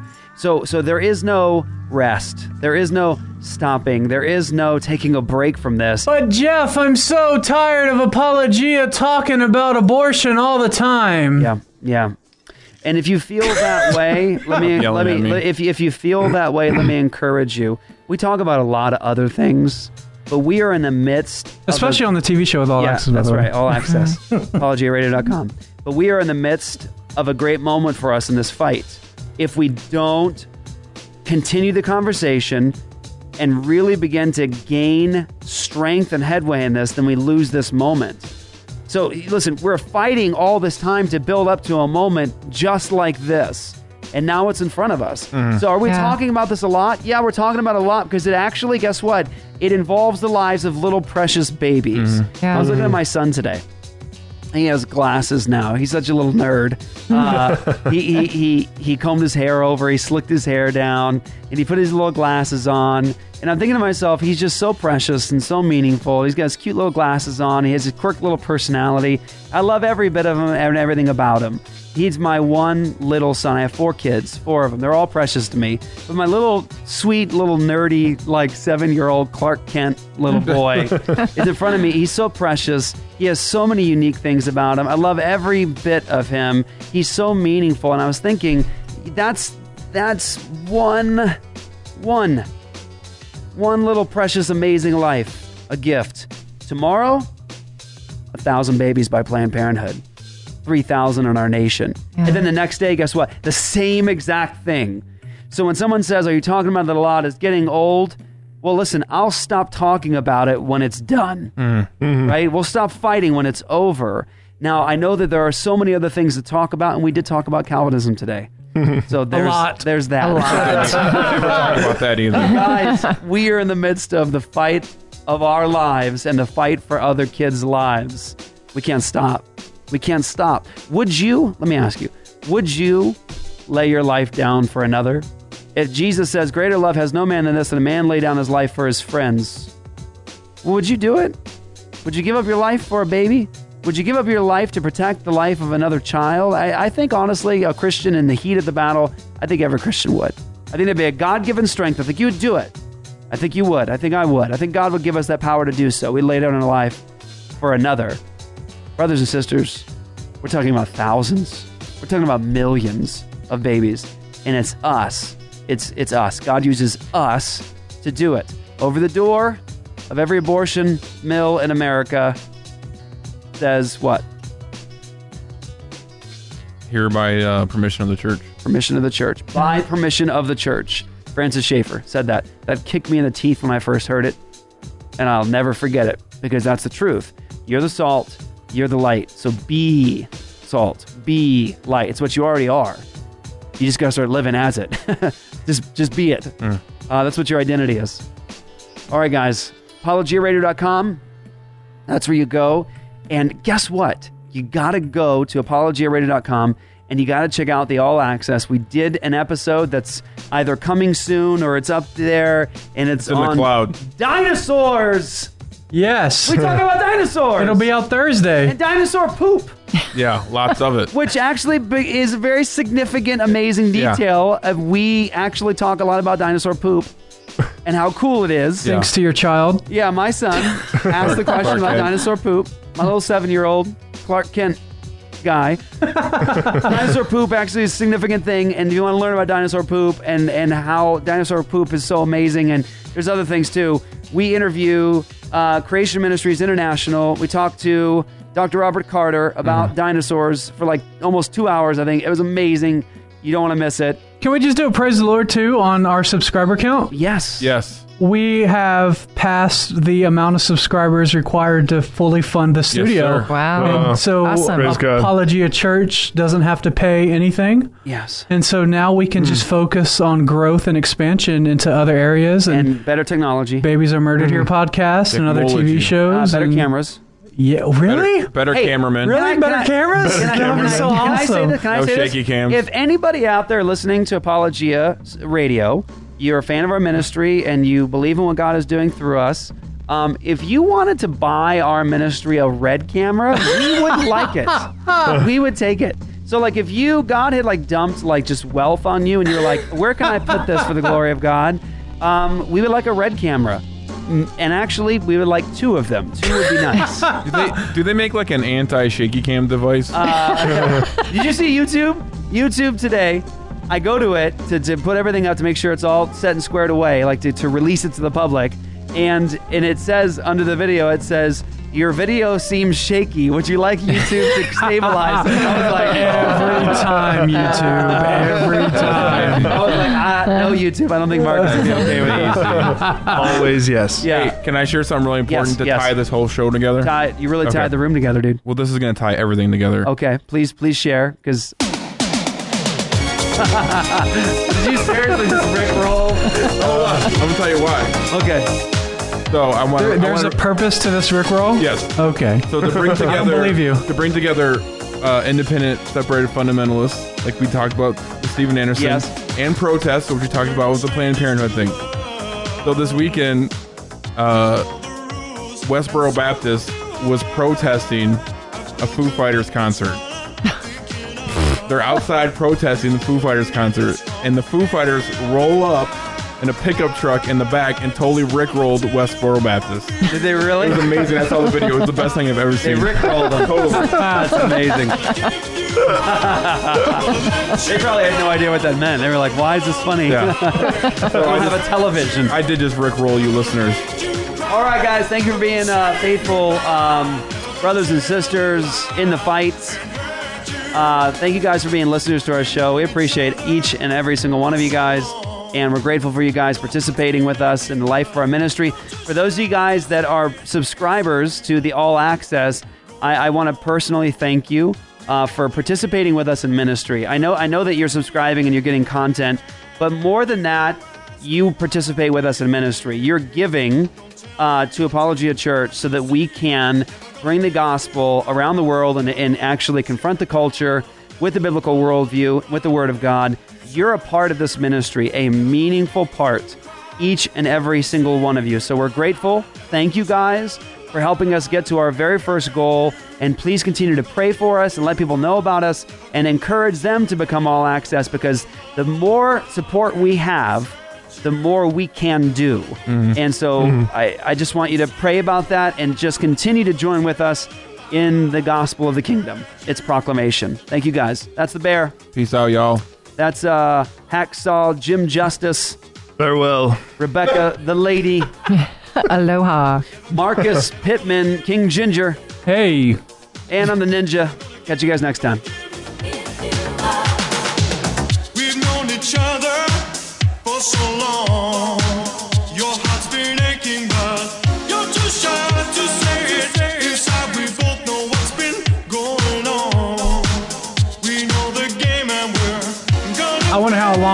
listening to this right now. Still listening. you should have turned this off a long time ago. I know, I should have. I'm gonna give you. I'm gonna let you down.